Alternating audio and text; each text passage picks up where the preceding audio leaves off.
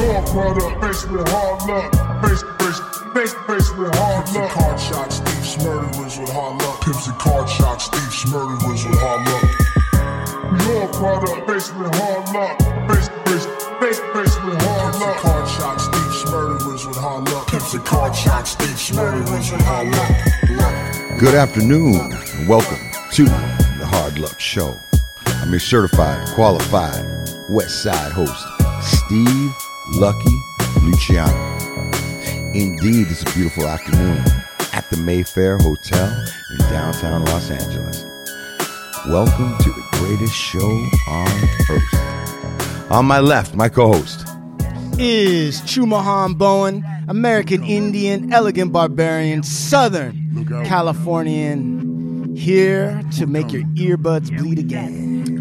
Come on, bring it. War paint to the sunrise, getting braided up as my paint dries. The blood falls from the red sky. My lady singing that war cry. We'll break them up like mannequins. talking Looking in the eyes, they panicking. Draped up in a bear Yeah. hide. Indians, we savages. Start breaking shit right now. This bad Yeah. is Yeah. canvas, and it might not Love take that. us Talking about, man. love Love that. my anthem. We go love back. that. That's like my anthem too, kind of, you know know? we coming Yeah, when it we feel is. the your- bass. No Dude, you did devil, your fucking. DNA shit. What did it come back as? It's like 13% Native American. Man, we gotta get you in a roll, bro. That's why we have no hair. Dude, you, that's exactly why we don't have Right. hair. Speaking of no hair, that's why that's why we're able to donate Manscaped, right? Manscaped.com, our sponsor. Guys who uh, help men groom below the belt. Uh, Lucky 20, 20% off, free shipping for everybody who needs to trim that fucking bush that's down below. That's why Your she- balls will be thanking you. Right. You got ball deodorant. They got they got uh, aftershave for your balls. They got uh, fucking State of the art trimming, state of the art underwear. LED lighting. Right, manscaped.com. The reason why she's not sucking your dick is because you got too much hair. All right, that's what Manscaped's here to say. Too much hair, it's getting in her eye. Mow that down. Mow it down. In fact, it's called the lawn mower, is what it's called. Yep. All right, anyway, uh, enough It's of a two stroke for the long stroke, so you don't have a stroke. uh, and and as Lepke said, when you're on meth, you be pulling. And uh, you're gonna have to shave before you get to there because you don't want to rip out. You don't want to. You don't want to. You want to have some kind of uh, accident. You don't want wanna hurt yourself or hurt anybody else. Nah, you want to be in the free and clear. All right. So anyway, that's manscaped.com. They probably never thought of the meth angle, but uh, that's what we do here at the Hard Luck Show. We Promo code Lucky twenty. twenty. Lucky 20. All right, real quick, we just got some new entries into the photo contest. Yes. Estevan Oriol, master of LA photography, is going to crown the new prince or princess. Because guess what? Mm-hmm. That's right. Some of the people that are have been applying are women. Or women, yeah. And I gotta say, I mean, I'm not trying to say anything against the dudes, Uh-huh. but the women photographers are fucking Look out, you guys. You better be you better be strapped up and ready to go because these women are not fucking around. right. I mean, this uh, they got the eye. They I- do. And you know what? Estevan kind of he likes. You know what I mean? He's not. He kind of enjoys the you know having a, a, a, a woman around. You know what I mean? He loves Mm-hmm, So they already got a little bit of an advantage. right. A little bit of uh, leverage, you know? Either that or you're scared. Uh-huh. Either that or you're scared to go up. And you know right. what? If you ain't willing to take risks, it ain't gonna happen for you. I'm gonna tell you that right now. yeah, you got no business even listening to the show if you don't like taking risks. Right. You better just go into your little cubicle and hide up with some mounds or some almond joys. Mm-hmm. There you go. Right? Mhm, And just suck on your big sugar boob and just lay there and Yep. talk tough to your friends online when And let life pass you by. Yep, yep, Yeah. yep. Getting older. Yep. Getting older. All right, so uh, that's More fun for us. Now we got the gym show coming up. And it's going to be everything Steve and I do in the gym, a little bit from Blue Eyes, but uh, Blue Eyes more of a runner guy. I believe uh, Lepke be, may be making an appearance uh, to discuss some heavyweight lifting On the And- gym show? On the gym show, and I believe uh, my son Vincent, the specimen. I think he's coming on to talk about some diet and some routine stuff as well. Dude, if your son comes on the show, right, we're going to all have to up our game a little bit. Yeah, Because that dude is fucking. Not only is he young, but that fucker's ripped. Did you see his biceps? Have you seen? You know what's crazy? I can't It's go. like an overcooked meatball in there, dude. And you're like one of the proudest dads I've ever I seen. am. I, like, every time I walk, he's like, "Take a look at this. No, look at this. look at this." And there's a giant. It's like a picture of Vincent when he's making his fucking. He's got his most beautiful or best body pose or whatever, and his fucking biceps are crazy.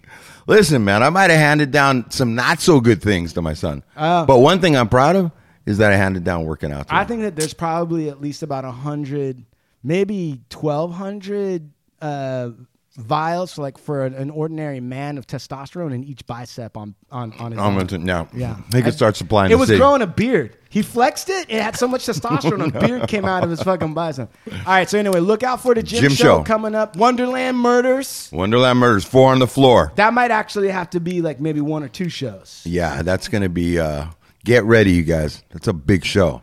Uh, we got a Zapatista show coming up. Zapatista Subcomandante Marcos. Shout out to Sub Commander Marcos. Hey, Vile One was just on, and he was like, he wants to come with us, and we're we're organizing. We may. It's in the works to organize a trip down to Chiapas, and we're gonna do a fucking show straight out of the goddamn jungle. That's like we're gonna get real weird, Real crazy. freedom fighter show. We might come back with like sharpened teeth, like points or something like that, right? Mask and pipes. Yeah, we're Mm-hmm. not fucking around with anybody anymore. And then we got um oh, I don't even know if we should tell him. about. I don't fucking I, I don't know. I don't think we should tell him about this one. Come on, come on, bro. Are you gotta get him a little bit pumped up. No, you think they're ready for this? Go ahead. The Come on. Esteban Oriol Sauna show? Man, they are not ready for that, bro. Right, we're gonna bring you. Listen, Esteban Oriol, we're gonna do like a real sweat. A We're real do- sweat. We're gonna do a full show from From the his home, his home sauna. from his home sauna, right? Mm-hmm. He had that built in his home. Right, and we're actually Blue Eyes right now is drawing up blue uh, uh, blueprints for specifications to figure out like how we can get the wires past the hot rocks. Exactly. How we're gonna do all that, and ain't gonna be no pussy shit on that. Oh no, and you know that it's the hot, dry sauna into the ice bath plunge. Right. But like, I don't want any punking out. Like I don't Oh, want no. people. Like, I, I, is Lepke gonna try to? Because if Lepke comes, that's cool. But if he brings Schmitty, Schmitty better. Oh no, no, Schmitty's not allowed in this. This is this is this is heavy duty shit right here. All right. So you know what we could do is I could have Schmitty like hold the towels. Towels, yeah, Yeah, Schmitty can and hold water, the towels. yeah. Right. Even water boy. Right. Okay. Well, I don't want him, but he can't look at me. But we are going to do the things that are talked about in sauna. oh, come on. There's going to be a microphone in there for this show. Oh, come on. And you know what? If somebody passes out, That's on them. it's on the show. We're leaving it in. We're not. Somebody ed- cramps up real bad. That's on the show too. Hey, dude, listen. Sometimes when you do a real hamstring workout, you get a cramp. I'm sorry, your head goes scanners. Oh man. I can't wait to talk to Vince about that. Cause Oh was like- man, that was scanners. That That's was all I got to say. That was real. That was real, bro. That you were real. standing there talking to me, In and the next suit. thing I knew, I was wearing in a a full suit. You're suit. breakdancing on the floor, marble floor. we were talking about wind scorpions, and then all Mm. of a sudden, because listen, I go in, I do seated, I do lay down, I do deadlifts. I mean, I burn out. I spend probably one hour just on the hamstring. It's a big muscle, right? If you really want good thick legs, you gotta put. So anyway, I did all that. Then when I drive up from OC, I'm sitting on it for like two hours. Right. Did they get up here and I'm like sitting down and I stood up and I'm telling you, boy, it was like somebody You went down. hit me with a cattle prod Yeah, right bro. in the, You right went in the down. spine, dude. All right, and then uh, let's see. Scanners. You went down like scanners. Okay, and then also we're we're coming from the Mayfair. Right now we're in the lounge area. They've allowed us to come into the lounge area, yes. and there It's might a beautiful hotel. We love the Mayfair Hotel. It's gorgeous. Mm-hmm. It's like artistic all over. it is art museum. It's an art hotel. And don't forget t-shirts, twenty five bucks. Plus shipping and handling. Yep. Get your hard luck, your hard father T-shirt, you guys. Come on, they're going quick. I think we only got about fucking 30, 40 left. That's all we got left, and then that's not. Mm-hmm. we even, made 150 of them, Yes. and we're blowing out. So there's probably another weeks left. So get your order in. Yep, and hit me up on Venmo at Chumahan. There you go. At Chumahan. Don't act like there's another Chumahan. There's just one Chumahan. Don't That's go right. crazy. You'll see me. I'll be wearing a suit and have my. Oh, if you need legal services, don't. Ovando Bowen. I take pre workout before every court case, so don't you worry. I'll be fucking ain't gonna be. It's not gonna be any. Uh, I don't. I'm. i know some of you guys out there have had those attorneys that are like lazy. They don't return your call. You're trying to figure out what's going on with your case, and they give you the runaround. Have you, Steve? Have you ever had an attorney give you the runaround? Mm, maybe once or twice. Um, Yeah, and like when you call them up and you can kind of tell, like, man. I was in meetings all day. Let me tell you guys. That's why I fuck with you. Yeah. That's why you're my attorney, bro. something. I'll tell you guys right now. Those those attorneys, unless you're Johnnie Cochran, Mm-hmm. like unless you're that level, in which case you probably can't afford him. That guy's not in meetings right. all day, guaranteed. Guys, Chuman, to me, you're the greatest attorney in the world. Thank you. There's nobody can touch you, You bro. know why? Because not only do I return calls, but I tell you the truth. and you're a fucking shark.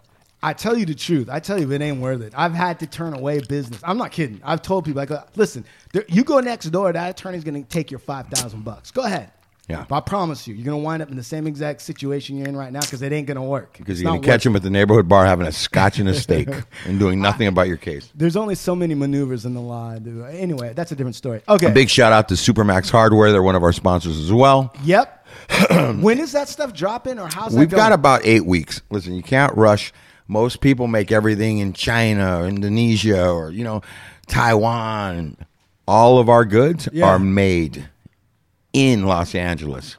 From our labels, our hats, our T-shirts, our sweatshirts are all cut and sewn in Los Angeles. This is a real LA brand, so you can't rush perfection. And we're doing this here, made in America, made in Los Angeles by Los Angeles vendors. We're about eight weeks away. Right. Hold on a second. I'm getting a high sign. Yeah. What do you got to do? Yeah, Go ahead, man. so uh, yeah. So, anyways, Um, That's a real LA LA brand. LA brand, LA, I head to love toe. it, dude. In and All out. right. So six to eight weeks, you said? or- Yes, sir. Oh, yes, sir. Keep you posted. You'll be. You're going to be one of my models. Yeah, but is this gonna? I mean, uh, tell me a little bit about the backstory of Supermax. A little bit. Supermax was just. Uh, it was o- original. It's one of the first streetwear brands out of Los Angeles. Was on Melrose Avenue. I did it with Esteban Oriol and Mr. Cartoon. We had a shop on Right. Melrose in 1992, and uh, And that's I- the one where in, in episode one or two, Mr. Cartoon beat the shit out of Fox. Mark Fox, the Mark original- Fox yes, the original and you felt- You actually felt bad for the guy that you fucking. looked for his keys and picked up his wallet and all his shit that cartoon knocked out of his Hey, hand. are we ever gonna have Zerga on the show? We're gonna get to Zerga. Yes, we will. I love that story about him like busting up the black marble and then crying. Oh yeah, we're gonna we're gonna have we're, we're gonna get Zerga. Well, I'm gonna search him out with Esteban. We'll get him. Yeah, and then uh, okay, so that's Supermax, and so that brand, you're That brand is right. bringing it back. About uh, seven eight years ago, the hundreds approached me and they wanted to do a collaboration and put out a few pieces. Right. You know, all the artwork was originally done by Mr. Cartoon, so we did a collaboration and it blew out. And uh, I've always wanted to relaunch the brand again. People have been. I I get I get people every day asking me when Supermax is going to be relaunched? When are you going to bring that brand back? So we redigitalized all the art. We created new art. I hired on a bunch of new artists, and we're bringing that line back out. It's coming strong. So But keep an it's eye all out. the original eh, Yeah. players. Oh yeah, yeah, yeah. You guys, this is LA history, man. This is the real shit. People from another country. That No just buy it and man, this is read. this is owned by the homies, made by the homies. This Worn- is LA, worn by the everything. Yes, this All is right. a true, true, true blue LA brand. All right, uh, big shout out to St. James Scents. Uh, listen, guys, you want to stop stinking? You want to bring your girl close? You want to fucking bring your guy close? Whatever it is, we don't care. We don't fucking care. Point is, is St. James Scents. Uh, I'm a big fan of their big, big At St. James sword. Scents? At- Scents. yeah, uh, Instagram St. James Scents. Yes, yes. and uh, want to thank them. They've Great been nothing stuff. but uh, supportive of the show. Shit, did we go? How did we get this many fucking things, Steve? I don't know why. What else you got on there? I don't know. We got a million different things, but the thing is, it's like we started like I don't know when we started last year, late last year, and now we got a bunch of fucking sponsors and hangers-ons and all this shit. Yeah, like, yeah, yeah. A lot of shit- people we gotta. A lot of people have been looking out for us. That's true. So we have a lot of people we need to look out for because that's how we do it over here. Speaking of people looking out, I got to tell you, uh, uh, my wife. She got mad at something, but you haven't told me. I like, wait, we're waiting for the show. gotta I wasn't gonna tell you, dude. What's she mad about? She listened to the Conchetta show. Yes, it's a great show, by the way. It's an excellent show. If you want to learn how to fucking rip off Costco for like $150,000 for your Yeah. meth habit, Yeah, yeah. you're already She's a rich gangster. She is a gangster, yeah. She's like part gangster, part Terminator because she won't Yeah. die. She Right. should have died a million times. Right. Won't it won't happen. Yeah. She'll live driving forever. off cliffs, all sorts of shit. She She's gonna die. outlive me. The thing is, is my wife was listening to it, and in the beginning, in the beginning, uh, there we have that little part where, because if people don't know, where's old Blue Eyes? Uh, Blue Eyes is in um, Tehachapi, California, and he's not locked up. Okay, but uh, he is kind of locked He's up. He's worse locked up. locked up. up. Right, right, right, right. I mean, at least he's not in California State Prison uh, of Tehachapi, but he is actually in the city of Bumfuck Tehachapi. Right. He's not in California State Prison, but he is in Cal. He's in prison in California State. Yeah, that Right? in the state of California. Right. Because at least in the state of marriage. Yeah, exactly. Because I mean, at least if you're in prison, you do. There's some times that you have a little bit of control of what you're gonna do in your own cell. Like, yeah, what- you know what I yeah, mean? yeah, yeah. This Right? guy's got nothing like got that. No, There is no freedom. no, dude. I went over to his house. He's got years scratched on his wall with like a. And uh, so anyway, my wife listened to how you and I were It's like, like a Hebrew slave, that guy.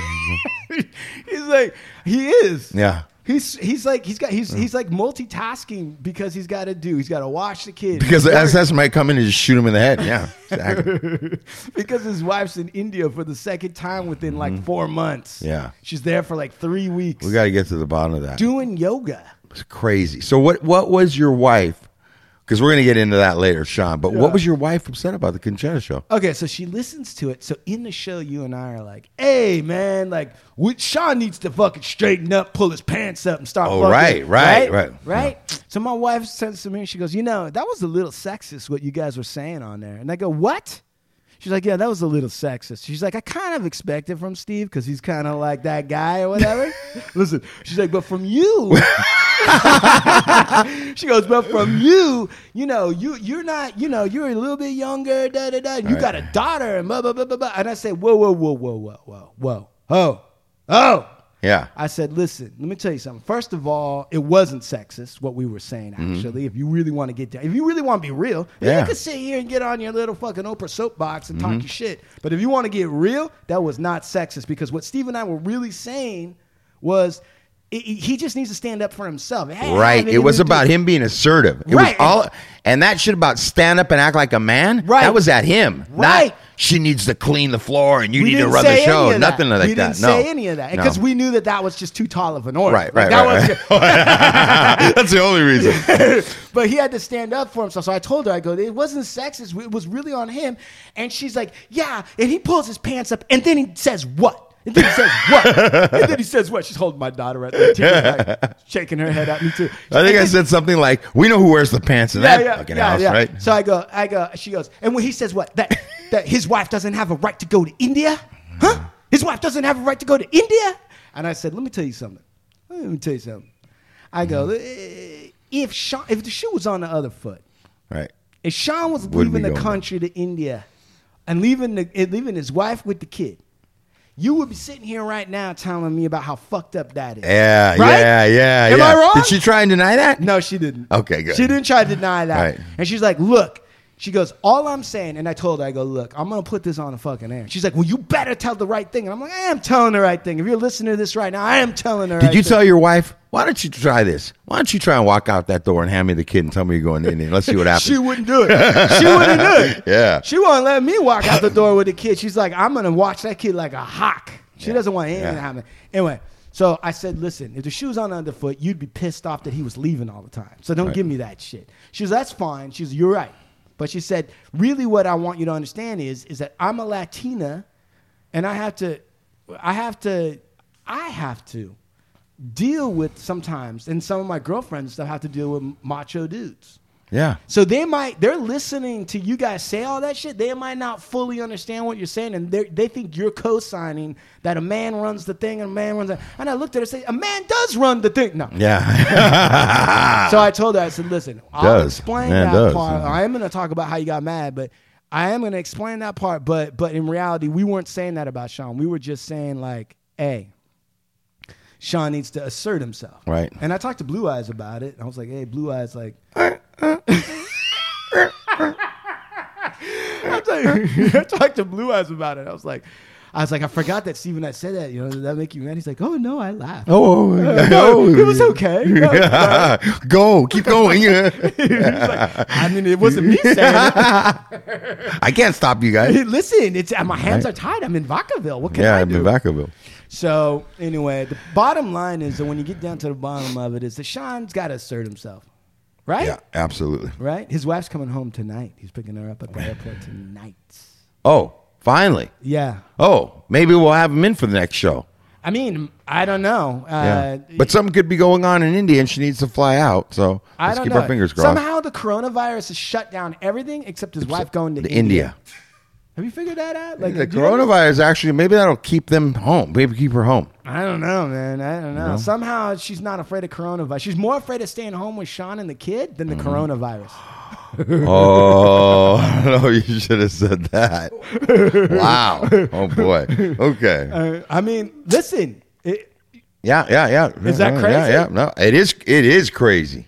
Oh, uh, anyways, uh, you know Dude, what? you uh, what our listeners me? out there, say a prayer for our boy Sean. yeah, tell old Blue Eyes. Uh, you know, maybe. Um, I don't know. Maybe we should do a manscape prayer where you pray for his balls to fill up with testosterone. and he Yes. can finally fucking say, "Hey, the show is blowing up. We got sponsors. I got to be on top of it. I can't be taking off all the time. This is the meal ticket." He needs to pull up his pants and fasten his belt. Because um, the other thing I was noted, I don't know if you listened. Did you listen to the Vile show? Yes. What did you think of that show? Uh, I thought the show was great. There was a part where we clearly said we were breaking. This Right. is a great time for a break. Right. And the show kept on rolling, and we were still recording. and we recorded for like five to seven minutes. Yeah. That we weren't supposed to be recording. Right. It was just us talking behind the scenes. behind the scenes of what was going to come up next, what we thought, which, you know, no big deal because we're not out there saying shit bad about anybody. But it's kind of like unprofessional. Unprofessional. And my opinion, yeah, do it. Come on. my man didn't listen to the show. Somehow Sean missed He didn't that. listen to the whole show. He listened to a certain part of it and he got to part of it and kind of like he somehow he missed that. Right. And, and you know what's crazy about that is it's like And by the way, that's not going to work. yeah, that doesn't work. Okay. Right. He's the sound guy. That's right. He's the sound, Sound engineer, man. That guy edits shows. Right. I mean, If he's- need be. he's not even here to run the board. Right. So you better be doing an, a double, triple good job. And you know he's gonna be mad that I, he's, he's going. He's not. He's not gonna have the balls to go against you, Steve. He's gonna be mad at me. He's gonna be like, "Listen, man, that's fucked up. How many times are you gonna bring that up? You, yeah, da, da, da. Yeah, yeah, yeah, yeah, yeah. You stop doing shit and we'll stop bringing it up.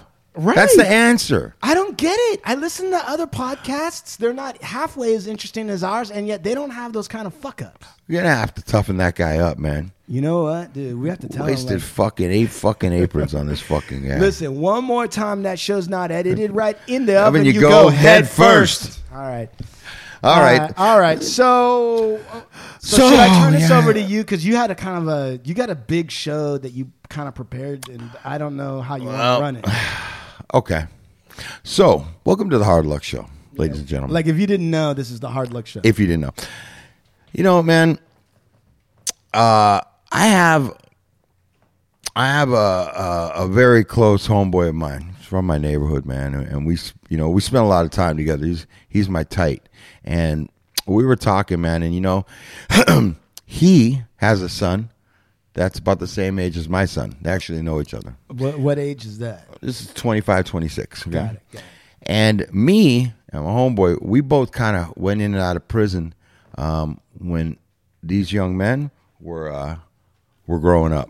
Right. You know, like formative years. yeah, very formative years, and just you know, uh, you know, and even even when they were younger away, but then in their formative years, we weren't really we're there, but not really there in Right. for different reasons, you know.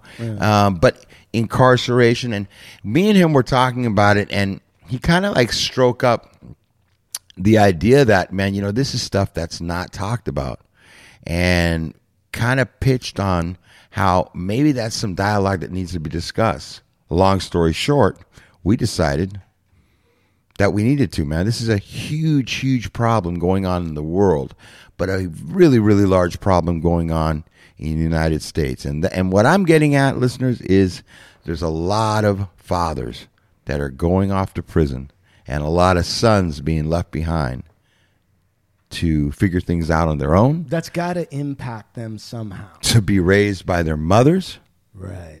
or not Right. but not to have a male figure, a father there, and leaving them their their own devices to try and figure out what a man is, how to show up, where's my dad, and on the flip side of that, you know.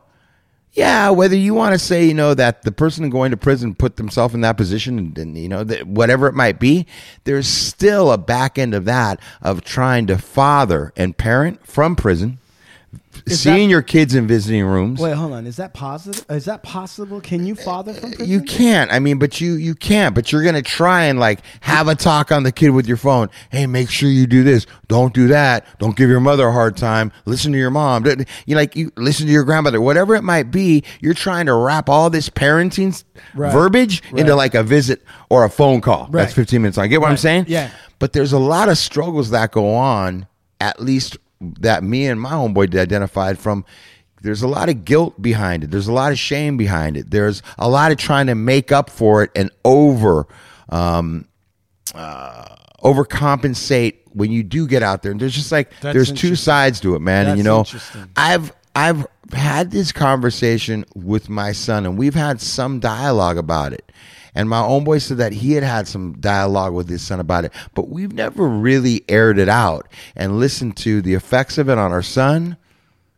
And the fathers sit there and listen and hear what those are. What are the challenges for some of these young men? Because there's young men that are going to go through this. Yeah. There's young men that are going through this right now. Yeah. And there's young men that have went through it. And there's fathers along the way the whole time. Okay, but hold on a second. Like, this is the hard luck show, Yes.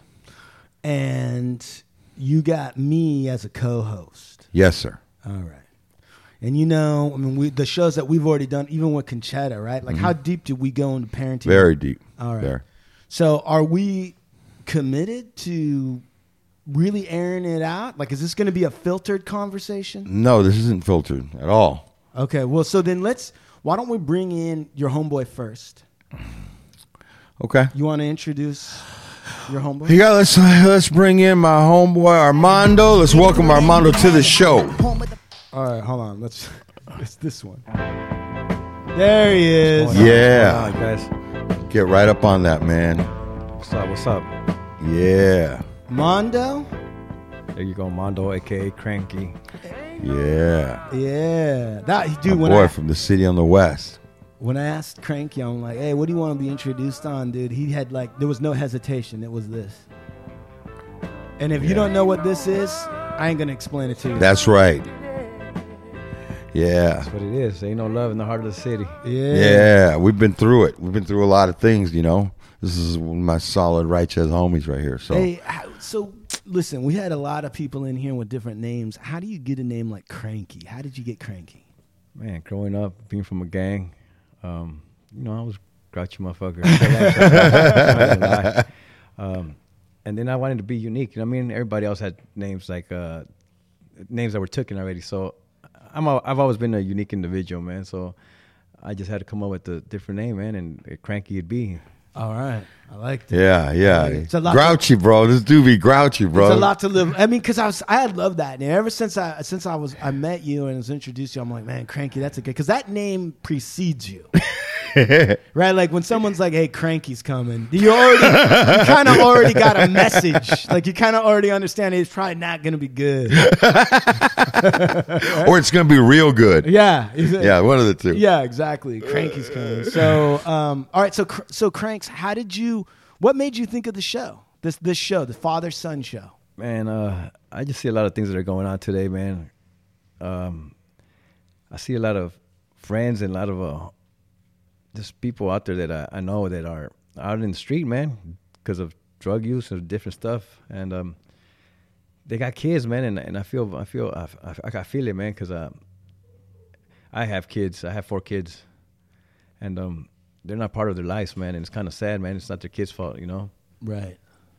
Was Was, it- was was your dad a part of your life? he was a part of my life, you know, and uh, I come from a, a, a mother and father, you know, they, they, they we were we were together. I got two sisters and I got a brother, and um, my dad was he, he was a good man, you know. He's a he, he worked hard. He he he provided for us, Yeah. and he did the best he could, man. And uh, you know, I love him to death, you know, but there was other stuff that uh, that uh, he wasn't really a part of. Like I couldn't talk to my father, you know Why not? Because my father comes from a place where you can't say certain things because it's uh yeah it's not cool or it's your fault and it's just that mentality they had you know i couldn't sit there and tell him hey dad i got problems man uh, this was going on man and um So what happens when you can't talk to your dad? Like, what do you do? Like, what? so this is what happened with me man i was a young kid uh, and i was full of anger and full of different stuff that was going on in my household too. You know, uh, uh, I couldn't just angry at the world, man, and that's that's probably part part of how my name came up, cranky. You know what I mean? I was angry at everything, and I used to see different stuff going on. You know that that wasn't cool. You know, I'm not talking bad bad about my father. You know, he was a good dude, man. He worked hard for us. He's, he provided for us, but there was alcoholism involved and other stuff that's you know played a big part in our in my life that that goes on today to this day. You know what, man? I'm gonna say something, and I want to set this right now for for this show, and that's this. Um, we hear that a lot, including myself, right? Like when we're starting to talk about a real childhood, not a generalized childhood, not a you know one that you want it to be sound respectful and this that the other thing but like when you got get honest you're like fuck it i'm gonna be honest sometimes it feels like you're saying bad things about a parent and and, and it's weird because when you come from a fucked up household to a certain extent you got a lot of loyalty still. You know what i mean? Like you still a little bit like are like man i'm not gonna i got loyalty to this person that beat me. I got loyalty to this person whatever. And so i feel a little uncomfortable letting it out because i don't want people to think that i don't respect or love or on some level hold this person up. So what I want to say is is that when we're discussing these things and we're being honest and we're being real, I want us to let go of that because it's just understood, right? We it's it's understood. Steve, even like with your dad, my dad. I mean, I'll, I'll just say my dad. Like my dad had some real bad aspects to him, like real bad. I mean, real bad. Like like hit me in the face when I'm in, elementary school, make my nose bleed. That, that went on in my house. It, it, it, it that was part of it, and uh, but today I he was raised that way. You know what I mean? So he, that's what he knew. You know what I mean? Mm. So I, I, I you know, I'll, I'll be honest with you. I understand that point of view, and Steve's been here when I've said this, but I'm like, I think everybody knows on a certain level. Yeah, some people were raised real tough, but I think everybody knows that there's a line, and you do cross it a little bit when you. I don't know what your dad was like, but my dad, like, sometimes it was a normal punishment, and then sometimes he crossed the line, and you just felt it it wasn't. Uh, I could honestly say sit here and say that uh, he tried to do his best as a father, man, and what he knew. He was raised that way. He was brought up that way. You know, he was. They were tough on him, so I guess it was just tough love. Mm. But um, I knew that that wasn't gonna work for my for my kids. You know, so uh, how'd you know that? Because it didn't work for me, man. that's how I knew. All it did was create anger inside of me. Mm. Steve, mm-hmm. what about you? Was that your situation? I, I, I agree. I agree one thousand percent with him. Um, I said this to somebody recently. I got. I understood very early on not to bother my dad, not to ask him certain shit, just to stay out of his fucking way. This is his show, and I'm just the kid, and I better right. put my that. I understood that very early on. I could not communicate with my father. Now and the and the hitting and and, the, and all the shit that was going on. No, man, I I was in such I was so scared of my father. You know, I talked about pissing in my pants every time my dad walked by me, like really pissing in my pants. Right. I just remember that, and I didn't want my kids to experience that. Listen, my kids probably, I'm not going to speak, my son's going to be in the room, but um, one thing like physical violence like scared that i was going to hit my kids i didn't want my kids ever to be to fear me like that man because it does nothing and um, and i also wanted to try and create a world where my kids could communicate with me you know like i try I, I wouldn't my dad forgot what it was like to be a kid he didn't know about you know like he forgot that but I always try to remember what it was like to be a kid, man, with my kids. Like, remember, man, they're just kids. You know what I mean? Does that make yeah, sense? What I'm yeah, saying? no. Well, I, I the, wanted to have that door open, and I and I and I get when he when you're talking, Cranky, I get uh, exactly where you're at with it, and brother. One thing too, I'm, I'm I'm gonna be honest too, man. Some of the shit I did deserve to get get checked for. You know what I mean? Get. Well, so tell me, so tell me one that you deserved. Let's let's be real. Let's just fucking cut the shit and get down to it. What which um, one where you're like, I deserved that? I'm gonna just tell you one one, one of the things that yeah. that I remember of, uh, and and it's uh, I still remember to this day. Uh, one time I broke. Uh, uh, my dad beat me up so bad. Well, he didn't beat me up bad. He used to, he used to hit with me with the belt. Uh, you know, he used to leave me pretty like good good sized marks on me. You know, and um, after he did that, I broke the front window of my apartment, man, in the kitchen, out of anger. You know and he grabbed me, man, and he beat me up again, and he made me sleep all night by the by the window, man. And I was Yeah. about, I was a young kid, man. How old were you? About maybe ten. Yeah. Not- So so so it, it kind of like what you're saying though. Like this is what I want to kind of get at. Like I kind of think like sleeping by the window makes sense. I don't know about the belt part of it, what you did or didn't do, but I, that that kind Well- of to a certain extent for a ten year old boy. I guess nobody would do that now because they'd be afraid somebody would just reach in and grab you and then fucking run off with Well, you. But it was a different time. Well, back then it was kind of kind of rough too. When I Yeah, where I yeah. grew up, uh, Yeah. Lucky could tell you, uh, Yeah. um, I was scared. There was shootings going on. There was uh, gangbanging was at uh, was at an all time high at the time, and uh, there was a lot of stuff going on in my neighborhood. That's when crack really hit the streets, and um, everybody was going crazy. was the reason why I want to bring this up too is because I want to make the point. Like this is what I want to say. Like I sit here and I listen to people say, like, well, that's how my dad was raised. That's what he knew. He did the best he could. Now you cranks, you Steve, were raised in a similar thing. You could have and you didn't. So why? uh, so so my point is, is I think it is possible for somebody to remember what it was like when they were the kid and say, you know what, I'm not going to do that exactly. I, I gotta say, like uh, I know, and I'm gonna speak on mine. My father came from a different country, was born and raised in a different country, Yep.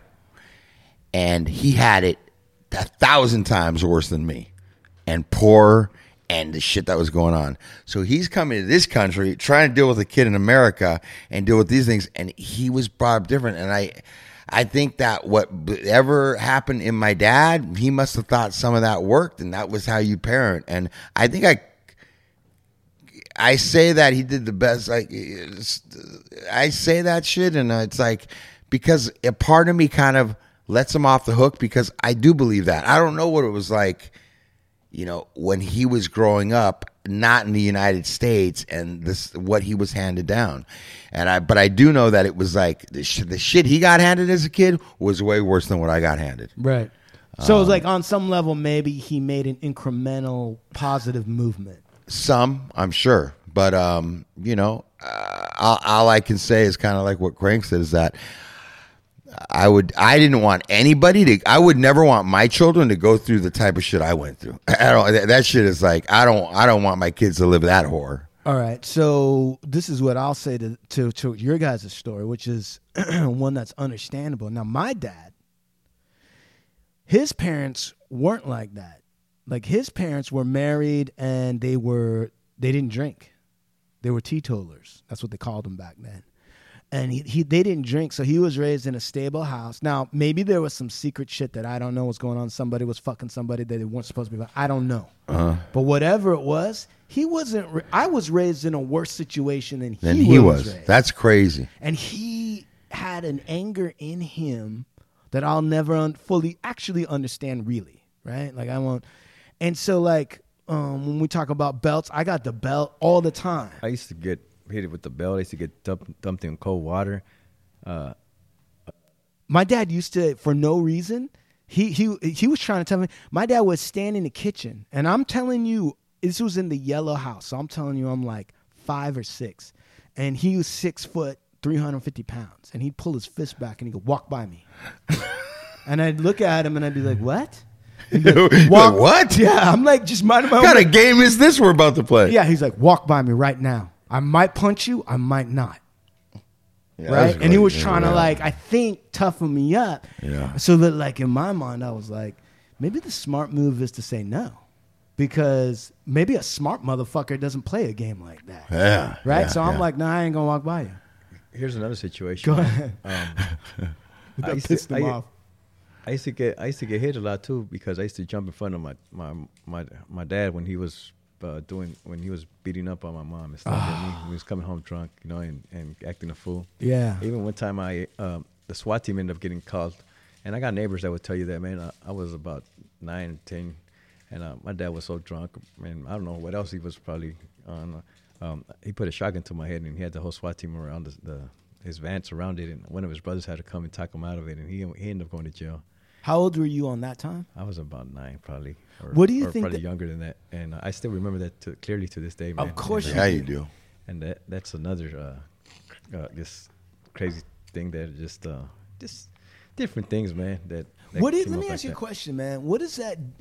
when you think about that, what what comes up for you? What kind of feelings come up for you? Even now, when you're thinking about it, does it seem Today, man, honestly, back then those feelings were all angry, angry feelings, man. Angry towards him, resentment. You know, uh, I wanna. There was a point where I, I felt like I'll kill this guy, man. You know what I mean? Yeah. Father or not, you know. Yeah. It was just too much going on in the house, and like I said, man, it, it, it was it, it had to do with alcoholism and other stuff, you know. And um, he's a good guy, man. I love him to death, you know. And um, but I knew that that situation was not good, and I knew that I had to break the cycle today. Let me ask you a question, man. He put a gun to your head. How many times since then has a gun been put to you or pointed at you? Oh man, uh, if you want to go there, and I'm gonna keep it real with you. Yeah. a couple of times, man. I even lost. I almost uh, went to hell and back, man. I got shot and I was in a coma uh, about 18 years ago.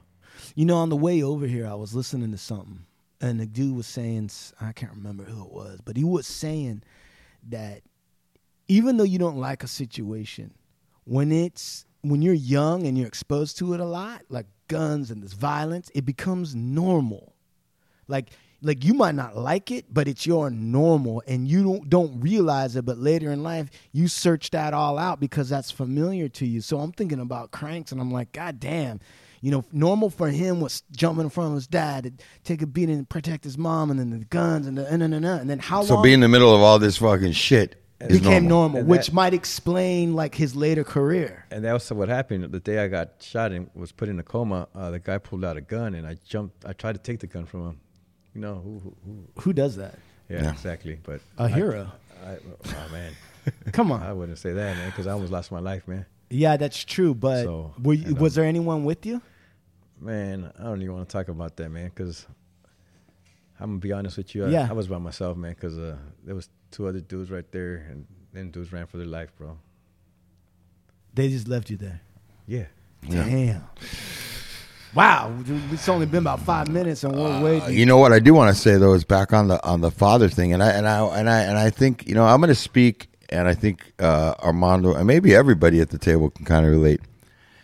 I know that the shit that happened to me with my whatever was going on with my dad that I didn't like. yeah, I use that as a badge, bro. I walked through life and I did what I wanted to do because I had this fucking story that was true, that was fucked up, right. and I held on to that. A lot of that shit I held on to and I used behind. I blame my dad Right. and that childhood for my conditions as a man. Right. And I did that, bro, for a long, long, long time. I'm embarrassed to tell you how long. You know, and I think there's a point in time where it comes where you start to have to take and be accountable for your life. That shit happened a long time ago. Right, You know, right. my dad in his latest years was this little old man.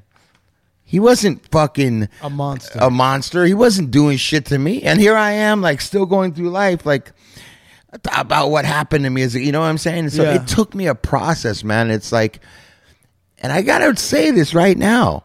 I modeled that. What do you mean? My my kids knew that I had a fucked up upbringing with my dad. They knew shit wasn't cool. They could probably see that I was still this was still something fucking with me as an adult man. right. You know what I'm saying? So it's like right. people around you see it until I really started getting clear with me taking accountability and responsibility for my life. That shit happened when I was young. Yeah, and, uh, and and and I I agree with that, and I've had to go through the same process. Of course, yeah. But how do I say this? I totally agree with that. And there is a point, and you know when you're doing it. Like you know when you're like, I'm using this story, so I don't have to be responsible for what I'm doing. Yeah, bro. For sure. That you just hit it right on on the top of the. Because I meet, I hear, I meet motherfuckers and hear motherfuckers that had like crazy ass shit, but they're like successful, right? And they had worse shit than me, right? Yeah. And then I'm like, I start feeling like a bit, like what the fuck am I? What am I doing? You know what? It's not even that I'm complaining or or, or saying nothing bad or, or you know today it's like it is what it is. You know what I mean? Right. I, I haven't. I didn't. I, like I said, I deserved half of that shit. You know, I deserve half of the, the beat downs and the the. the well, I was the, I, I started getting into trouble since I was like five years old, man. I remember uh, there's a story there where I, I I jumped in my dad's car. Uh, I used to see him how he started his car and and I ran the car into the apartments. And the neighbor I ran my dad's car into a house. And the neighbors came in and they say, "Hey, your son crashed the car." And my, my dad would tell you he ran out. He's like, "What do you mean my son crashed the car?" He's like, "Yeah." He's like, "He doesn't even know how to drive." He's he's, he's like, and I was hiding under the, the, the steering wheel. Yeah. And I did ram him into the apartments. Mm. Yeah, but let me tell you. Okay, okay, okay, okay, okay. So look it. This is this is an approach we all understand. The number one approach is like, look, in order for you to have freedom in this world, you have to take responsibility. You got to own your life. Okay, that's just that's we already know that. Man, we already know that. But the other thing is also, and this is we were touching on it in the Conchetta show a little bit, which is like, okay, but what do you own and what don't you own? What's yours and what ain't yours? Right? Because I'll also say this. There's a lot of people that they don't say the story like, oh, I had this fucked up situation. That's why I can do this, do that, use drugs, fuck around, blah, blah, blah, blah, blah, blah, right? I'm not going to be accountable. There's some people that go in a weird direction, which is like, I had a traumatic traumatic thing and I'm obsessed with success and the rest of my life is kind of like my life is one dimensional. I'm killing it in one area, but in terms of personal relationships, it's a fucking swamp. Or I'm not blah blah blah blah blah blah blah. So my point is is that I do think that it's important to without giving yourself a pass, saying like, well, I am, you know, I, I'm not responsible. I do think it's also important to say, if I'm going to take ownership of what I do, then I'm going to put ownership on the adult that was in my life too. I'm going to say that. I'm going to be like, it wasn't right. Right. It wasn't right. That's not right. Of course, I would have been damaged a little bit. It took me maybe longer to overcome something. Ah, This is what I think about Steve. Why did it? How long does it take someone to overcome the trauma? Like part of the trauma might be like using it as an excuse for a longer than a normal person should. Does that make sense? Yeah, absolutely. I'm gonna be honest with you, man. It Go shouldn't, ahead. It shouldn't be no excuses, man. I, I'm gonna keep it real, man. Go ahead. There, there, there shouldn't be no excuses for the shit that I've done or the, the, the bullshit, and I shouldn't have to use those things as excuses. Yeah, there was anger and, and resentment, but that that still ain't no reason. You know, I, I've heard other stories of like how Steve said, you know, worse stuff than than, than that shit ha- has happened, and they've been successful people. Yeah, but what I'm trying to tell you, Cranks, is that while that's true to a certain extent, it's, excuses and reasons aren't the same thing, right? They're slightly different. One is letting you off the hook. The other one is saying this is a falling domino. Like if I hadn't been born in the situation, you would have been born in a different situation. You could have still had the same temperament, right? Like maybe Sure. you would still would, but you look at you would have had different second chances, different influences. People, okay. So, and I'm not saying it to say you got no responsibility. I do believe that, but I don't think it's as black and white as it, that's too simple. It is. Life ain't simple. Life is a fucking gray motherfucker. And the other thing is, I think about this too you have a right to decide what you're you're going to take responsibility for in a certain sense. So if you say if you're sitting here with us and you're like, I don't think there's any excuse for certain things that I did, I'm going to take you at your word because that's your right as a human being. You can do that. Um, but I think in terms of health, in terms of like where the hell, because I've seen people who are successful, and I also know I don't know very much about them. I don't even know what you would consider success. You know what I mean? Like I've seen like like good examples Michael Jackson. At one point you're like, "Hey, that dude is a fucking genius. He works hard. He's a perfection." And then you find out he's a piece of shit in the other side of his life. Cuz you know what? Probably cuz he was um not clear on what he owns and what the other person owns. Well, so listen. So, um, So what do you want Mondo, to do? what? So listen, I like to bring on. Real quickly, Mono. When were you when you were locked up? I got busted in '95, and I Mm-hmm. got out on. Uh, I'm trying to remember '98. Okay. And That was just uh, when I was an adult. I've been busted. Right, right, right. And uh, you know, I want to bring, I want to introduce on, I want to bring in our sons, bring our sons on. Let's do show. them one at a time. Let's bring in one song, do a little intro, and then bring in the next. Yeah, All right, who do you want? Who are we letting? you go ahead. All right, I'll tell you right now. Uh, coming in at 170 pounds with manicured facial hair. Uh, the man is an artist. He fucking, he's a rapper. He fucking, his name is Crispy Note. He's also known as Anthony. Um, he uh, is very stylish. He's got gold chain. He's got a he's got a nice jacket on, whatever that is. I don't know what it is, but Burberry. Here Burberry scarf. I ain't Crispy Burberry. Anthony Mondo Jr. What up? What up? What up? Crispy Notes in the building. Yeah. Yeah. How old are you, show. Crispy note? Man, I'm young enough and old enough to know better. You know, whatever you know, whatever the saying goes. Yeah. Well, like, what's your age?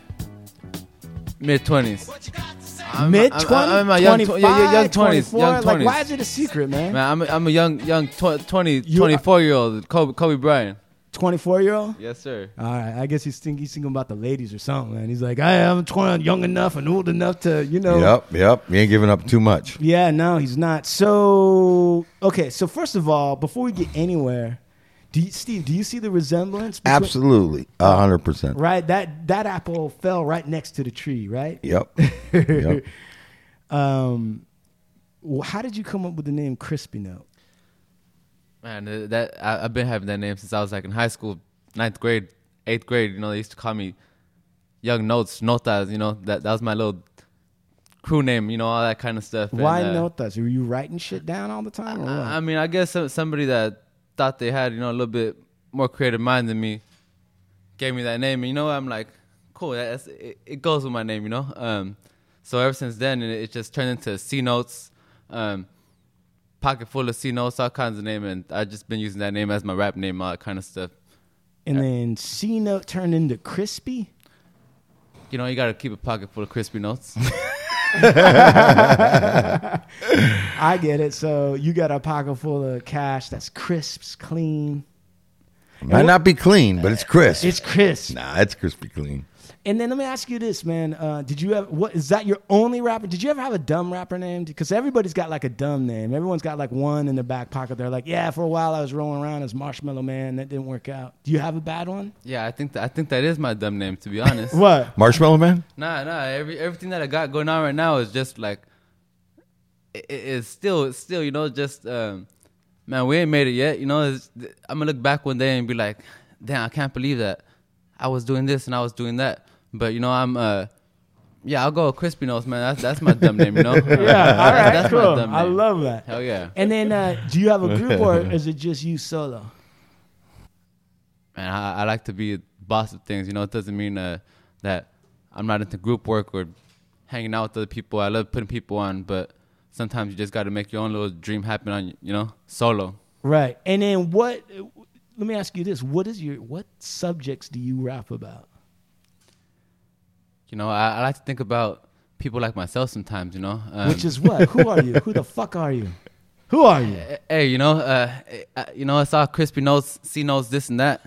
Of course, of course, we keep it that way. Yeah. But at the same time, you know, everybody uh, thinks about the little problems sometimes, and it's like, damn, I remember the times where I would be like, shit, man, I wish I had a microphone. I wish I had a car. I wish I had something, you know, to get out the damn house, you know, do something with myself. And I'm like, at the end of the day, that's who that's who I'm trying to talk to, you know. Is, Right. About the struggle. Come up. and, and, you know, like like you said, you know, all that stuff it might not even be a struggle. It's Growing up. it's just growing up, you know. But Yeah. um, some people can't can't really deal with it. Like, I, I'm I don't think I'm this type of person to like be able to condescend on you know people that don't have that little mindset or whatever, you know, to look- to look past past what's going on today, you know. But at the end of the day, I'm like lucky to have made it past that, you know. I didn't let the ang- like the anger get the best of me. There, there's been times, you know, that like I said, we're not perfect, but man, I know a lot of people out there struggle with those problems, and it's like, so what are you supposed to do? You know, it's like And those are the people you're talking to. that's people I like to talk to. There you go. I like that. Yeah. You I want like to that. talk to people who are struggling with their own issues. I mean, hey, struggling, but at the same time, you know, I, I'm like, I, I love, uh, I love the boss life and all this. Like, man, I love, like I said, man, my dad, uh, well, like my, man, my dad didn't talk about that stuff, but you know, uh, I looked up to, I looked to hustler motherfuckers, like, re- like real hustlers, you know, in the 2000s, 1990s, all that kind of stuff, you know, when it was really popping, you know. Um, Wait a second. Wait. A second. slow down for a second here. Little crispy note. Let's slow it down. So wait a second. You looked up to hustlers. Yes, sir. Okay, and you're saying it was popping off in the '90s, like real hustlers. I say 2001, 2000, early 2000s, 19, late 1990s. Okay, so not okay.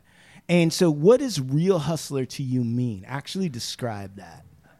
I mean, maybe I'm just thinking in a term of today and back then, you know. But um, Yeah. Well, what are you but, but, saying? but from from what I'm saying, like the kind of people I looked up to is like maybe what you see in the in the in the videos, hip hop in the hip hop videos. You know Like what, who? what- Man, I'm talking about.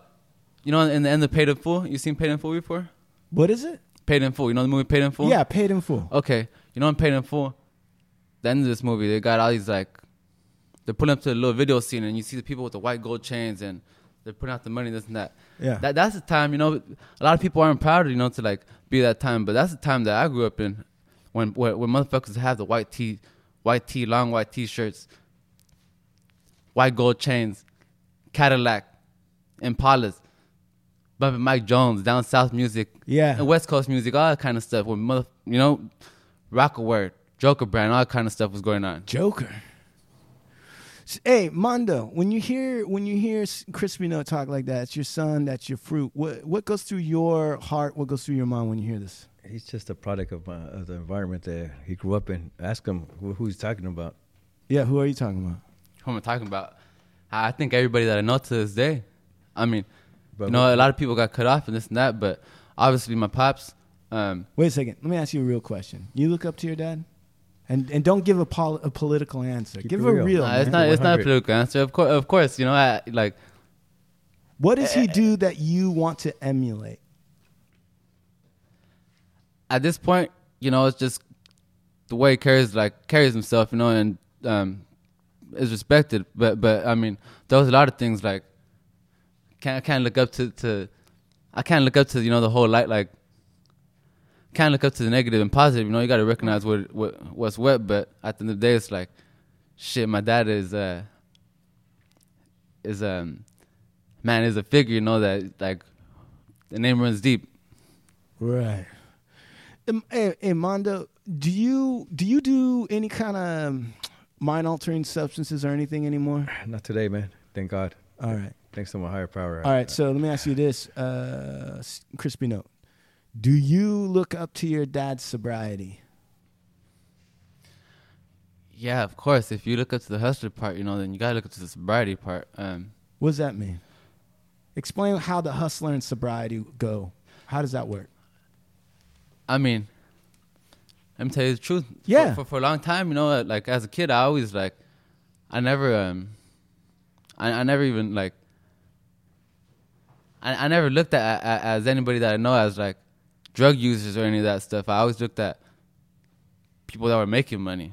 But um, it's like, yeah, that was never uh, really, that was never really into like in it to me. So it's like, do I look up to the sobriety?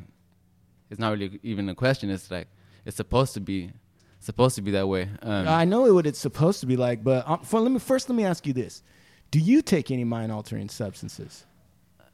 you know what? Um, I might have a little problem smoking, smoking, smoking weed and drinking alcohol, but um, nah, I never, I never tried tried nothing before. So let me let me let me get this right. Let me yeah. get this right. Um, so you're saying, you know, you looked up to like the hustlers. You looked up to maybe dudes selling dope in the dope game, and it's automatic that these dudes are making money they're not using, right? Exactly. Like they're on their business, right? Like if you're really doing it, you're not not over there dipping and getting fucked up, right? Let, let me tell you, I, I'm older now, so I'm not as naive. I'm not as naive, but Yeah. growing up as a kid, I mean, like, I'm talking about middle school, elementary school, all that kind of stuff. You know, uh, I was always told never to like use drugs by the people that I look at, like the people I'm talking about. You know, I was I was told never to be using drugs. So it's like, I I ain't, I ain't like, it never even crossed my mind that that somebody that that is like out here making money is actually Dipping in it too. yeah. Right. Right. Right. Right. Back then, Back then. Back then. So. Uh, it's a different story today. Right. Right. Right. Yeah, but I get what you're saying. Like, you know, that that's that stuff was used to make money on. Other people use it. You know what? You sell it, you get to come up But uh, I think I think also what you're saying is uh, uh, you kind of saw that that might have been a farce in different ways, like you know, Right, because you said I'm not naive anymore. So now you know what what's the real story behind all that. I mean, like I would talk about it. You know, I'm growing up now. You know, everybody. Um, what happens to drug dealers? You know, at the end of the day, shit. Who owns a business? You know, not too many people. Uh, At the end of the day, it's like they always say, go to jail, you get killed, something like that. But what it really is now, like maybe 25% go to jail, maybe 25%. You know, you might get into an accident. You know, you might not something happen. But the real problem is people get hooked on their own shit, and from there it's like, shit. You see homeless now. Right. You see motherfuckers like never ever make it back to that top position where they're at. You know. Yeah. So it's like yeah. that's what the real problem is. Right. Um, let's bring on guest number two. You ready for you ready to open up Yeah, the door number two? Yeah, I, I don't know if people are ready for this. Uh, a- this guy is a beast. This guy is uh, the ones that we were talking about biceps. Uh, why don't you open up door number two and let the bull in?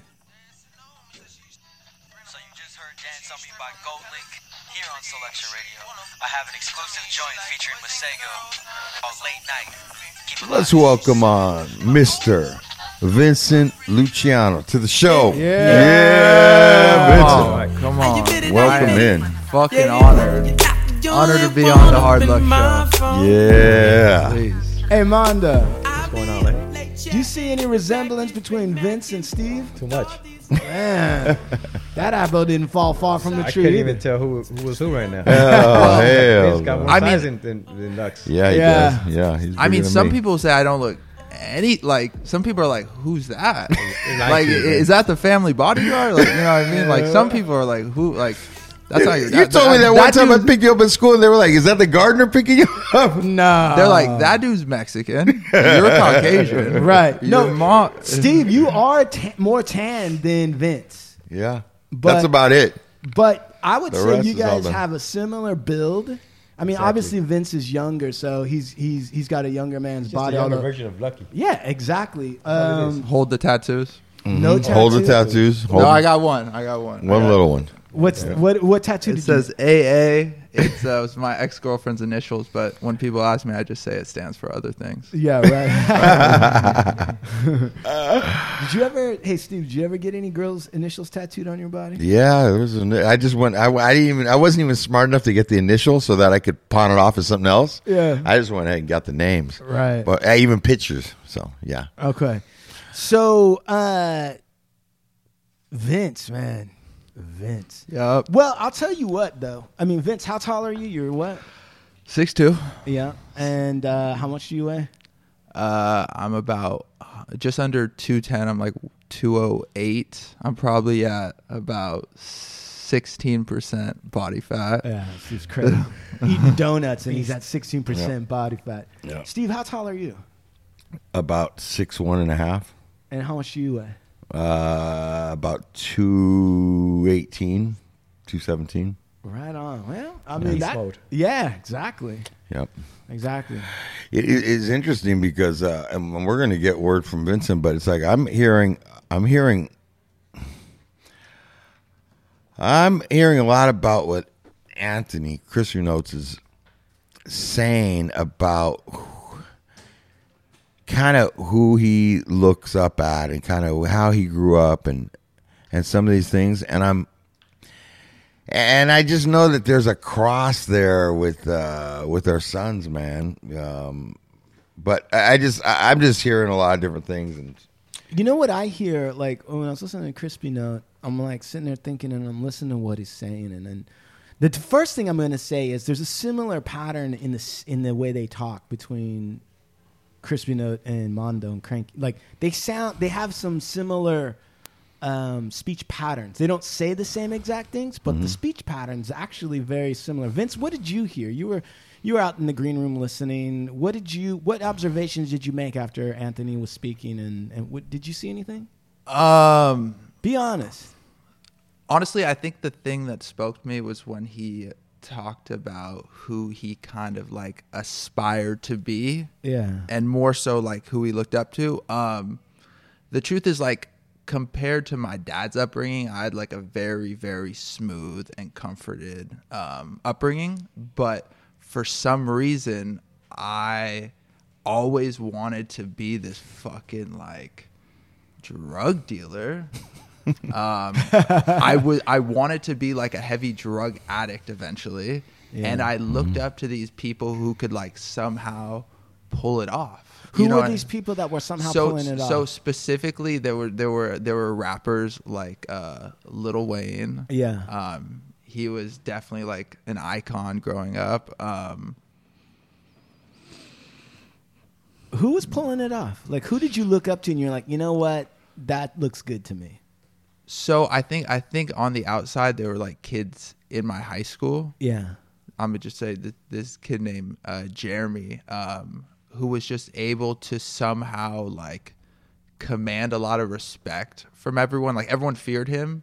He would like to do like heavy, like he'd like to take like triple stack ecstasy pokeballs and like Molly and Xanax, like while at school. Yeah. And also sell Xanax and ecstasy at school. Yeah. And then somehow had like the dime of my grade just all over him. You know what I mean? And I was like, fuck. And I was like, I'm going to figure out that equation. You know what I mean? I was like, that dude's figured it out the same way on like a larger scale, someone like Lil Wayne or other rap artists like figured it out. Um, where I could get as loaded as I want, I could stay as altered as I want to be.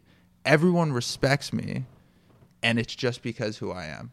I don't really have to do much. People just see me and they're like, "You're the you're the fucking man."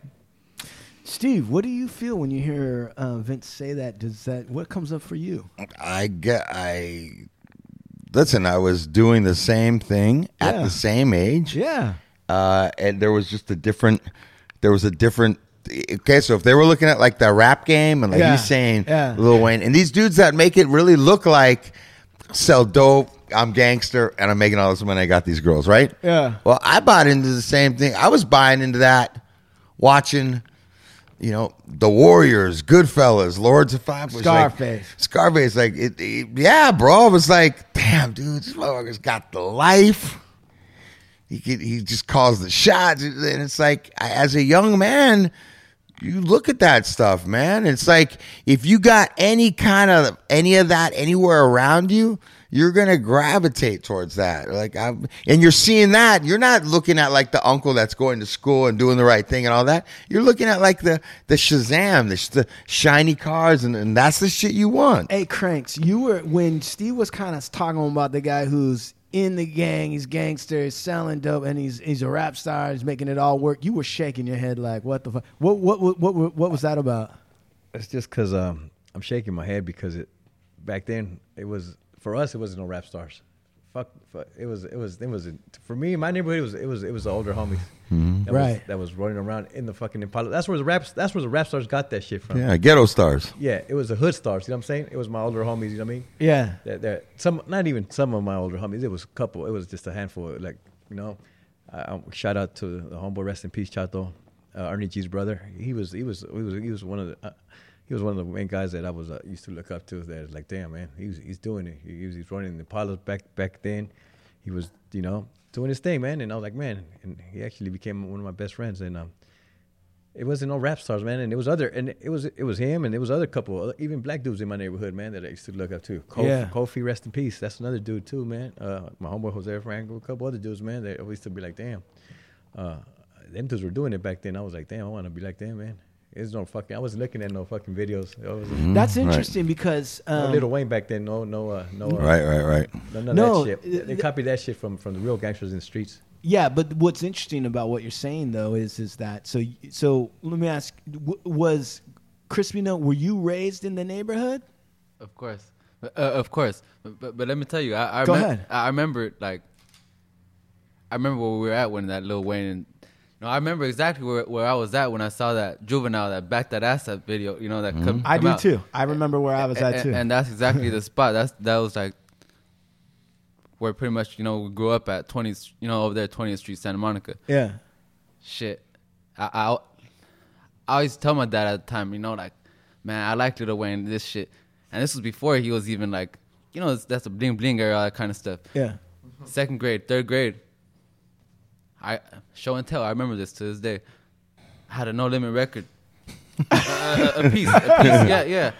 I had a Cash Money record when also too. You know, I Yeah. don't, don't know what it was, whatever. Hey, it's all good, man. Brought it to my show and tell. Damn cafeteria. They told me, man, shit, we give you extra everything. You know, you I like your damn chain. You know, Like, that, that was like, and pretty much, you know, I had like all those little memories and stuff. Like, That kind of yeah, set it like, off for you. You know, it's, that's what set it off. You know, but like all, all that rap shit, all that kind of stuff, like. Yeah, it was a different kind of thing right there. You know, th- th- that's definitely when the, when the streets and the rap thing, like, the lines got blurred, and you know, you like Right. that's when Right. it got watered down. I guess. Because a lot, no, because a lot of artists, right, who uh, wanted credibility with the audience that they're trying to cultivate, and then that credibility is what made white kids who had never been to a gang want to buy those albums, right? They had to emulate and or associate with real gangsters. And I'm not gonna sit here and, and lie and tell you that that some of those some of those rappers are gangsters. There's a lot Who, of them. let me ask you a question. In in your mind, Cranks, who who are the real ones? I don't want to start naming names, man. But there's a bunch of dudes out there, man, that that that uh that were. I used to listen to rap back in the days when it was Toddy Tee, Batter Ram. Oh, those are those are real gangsters. Those like Right. those dudes were rapping about the shit that was going on, like Grandmaster Flash and, and the message. And all, those were those were the kind of gangsters. Those were gangsters to me because they were they were they weren't even gangsters. They were prophets, man. Them dudes were, were rapping about stuff that was going on in the streets, man. Right. So, and they were and keep they were keeping it real. That's what gangster means, keeping it real, man. You know. I know. I think I will say these these three guys were willing to. I don't know. Somewhere early on, like yeah, I saw Scarface when I was young. Yeah. But by the time I was like 17, I had realized that um, uh, I was not comfortable in trying to transport and move around large quantities. I didn't buy it. I just thought at, I got at a pretty young age. I was like, that's not going to work. Like somebody's going to tell that's not going to work. I think I started to know that I was an addict. Right. And somewhere in there, I started admiring these dudes that were going to prison. They're the respect that they had. Right. And these dudes were like, they had a certain look, the way they held themselves.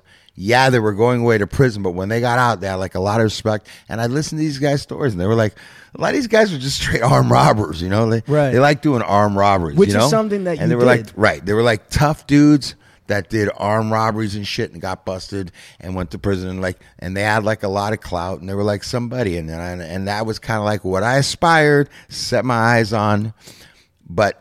I, I know from talking with Vincent and, and, and from some of the way he's lived that you know he he dug that whole like being able to slang and make money and have it like that. And you know and I you know there's a couple people that that kind of did that at this circular round table we have right here. I was never that ambitious. No, you know what? I'm gonna say something, and this is interesting because, and I think a lot about you, you, Steve, and your career, and part of your career, not your entire thing, but part of it is, and I don't mean this in any kind of disrespectful way at all, but part of it is violence. You know, you're a strong dude, you're a big dude, you're a serious dude. You you've gone to prison, you've had to do whatever you've had to do, and that comes with you, and there's a credibility with that, and that allows people to rely. There's a lot of people that were not willing to do some of the things that you're able to do. As a result, you have a high value in that regard, and it's it come it's you know you're not that person today and all that other kind of stuff, but it's still the the the the the the energy or whatever it is, you still have that commanding aspect, right? So you didn't. I agree. It makes sense to me what you're saying, which is, I didn't. I wasn't trying to move huge things of kilos of weight and all so that that didn't seem like it was going to work out. But in your life story, what we talked about over time was that um, one of the things you overcame was being scared, being a sissy, and then you balled your fist up and you punched that bully in the eye, and you saw the the currency the currency in that, and that carried you a long way. So, but what's interesting is when I look at Vincent, even though his frame is massive, Vincent is like a gentle giant. Absolutely. Vincent, let me ask you: when you you hear me talk about that, and you and you know your dad better than I do, Um, what's your emotional response to some of the choices and the things that your dad represents, or whatever? How does that? How did that translate into you being a gentle giant or whatever?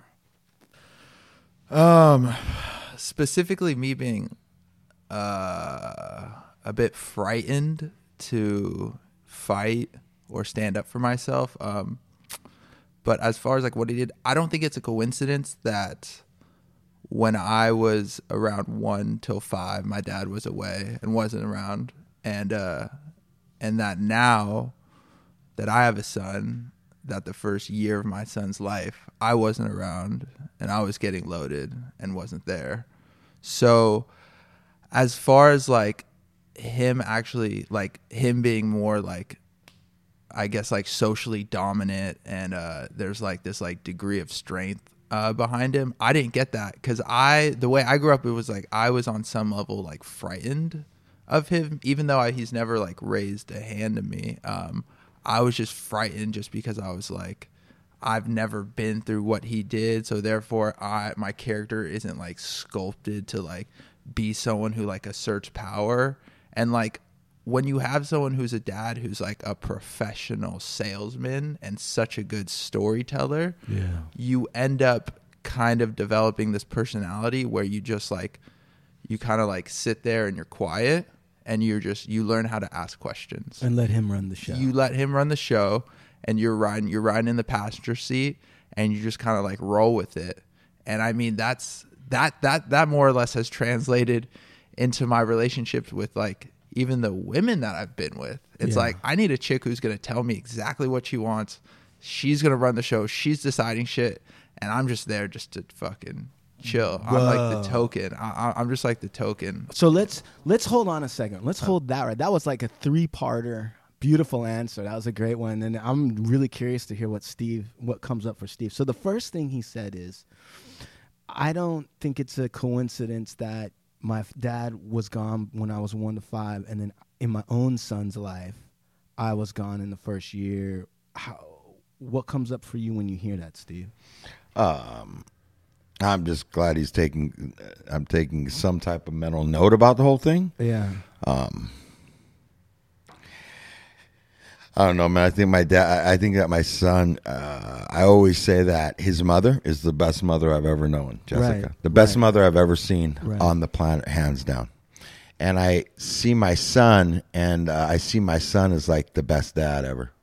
You know, I really see the way, the patience and tolerance and love that he has for his son, and uh, um, like I it- say, what does it hurt when he says when he says it's no coincidence what he's saying is is like my dad wasn't there when i was one and now i'm not there for my kid when he was one does that hurt you at all like do you feel anything or what do you feel or do you feel like you know what that's true but you're your own man like i, I can't be responsible for everything No, I mean there's a piece of that pie that I own. You know, there's a piece of that pie that I own, and and uh, I was getting, you know, uh, I wasn't, you know, I was out. Listen, there was uh, important times in my son's life when I wasn't there due to incarceration, and there was important times and formidable years when I was loaded, man. And so there's a lot of pieces there that I own. Um, I think it bo- it hurts me more yeah to feel like Vincent was at this place where he's like, "All right, you run the show. Right. I need to let you run it." Like, Right, Because I I would try my best to soften myself up when it came to my kids. Right. Like I really. I know that I'm an aggressive guy and it's like I know that, but with when when I be around my kids, I would try and be like so much the opposite. Like I wanted them to tell me what they want to do or what they liked or or uh, you know um, I think I wanted to try and make it so that they didn't feel like that. I didn't want my my my kid, but you know when I look back and I listen, I pay attention to my actions. Man, some of my actions are kind of scary. You know, like what like I don't know. I don't know. I, I always thought maybe driving around the driving around with my kids, like they might have been scared, man, because I could like fly off the handle at any second to get out of the car and fucking want to fight. Like that must have not felt good to the kids. did you ever see that vince did you ever see your dad get mad at someone driving and be like you want to go motherfucker it's it's it's not it wasn't driving and and and honestly he was pretty soft and warm with me Yeah. and it wasn't ever directed towards me Right. but seeing him in other social situations if like someone rubbed him the wrong way Right. I've been. god damn my dad has a sharp motherfucking tongue. Yeah, no, you I've know what i mean? Like he'll he'll make you feel like a fucking scant fucking a microcosm. You know what i mean? Not me directly but i've seen it. So seeing like that potential in him i was always clear that like bottom line most important thing was that like in a weird way i'd i'd want to prove to the prove to my dad that i was important and i think that like by doing that i just took this kind of like kind of like coward not i don't even know if it was cowardly or afraid but it was like Passive. i'm just gonna sit in the pocket Right. yeah super passive very passive So that's interesting. So so so and I think this is important for all of us to kind of take in for a moment, which is that when you're with a personality that can be strong in certain contexts and you see it and you're like, whoa. And it makes an impression on you. And even though it's not necessarily directed at you, if you have some intelligence, you realize, but if I make the wrong move, or if I, you know, do this or do that, that who know? It- it- I don't, I don't ever want that directed at me. So you might change your behavior a little bit in order to kind of put that wall. Anthony, what's your dynamic when with your when you're with your dad? I mean, do you feel like you need to lay back? Do you feel like you want to outdo him? Do you? Nah, we don't have that kind of dynamic. I think it's just uh, obviously, you know, we, we bump heads, you know, once in a while, but it it's too. How do you it- guys it- bump when when you guys bump heads? What actually happens? You actually talk back to Crank. You tell Crank to shut the fuck up. You ever said that to your dad? We've had issues, man. Has he ever? Keep it fought- real. No, seriously. Has he ever said to you like, "Hey, man, you don't know what you're talking about. You weren't there or whatever." You ever said some hard shit to your dad, Crispy? No. Yeah, when I was when I was younger, you know, I used to say say, say those kind of you know like take it there, I guess. But um, He still yeah, does. Uh, uh, it- it- not- Does not- he? not- Yeah. Because I know, Crank, dude, Cranks. Right now, I feel like, and I'm just gonna be real. I feel like I'm struggling with Crispy Note a little bit because I feel like he's got his guard up, and I feel like he's not really laying it really out there how he really feels. Exactly.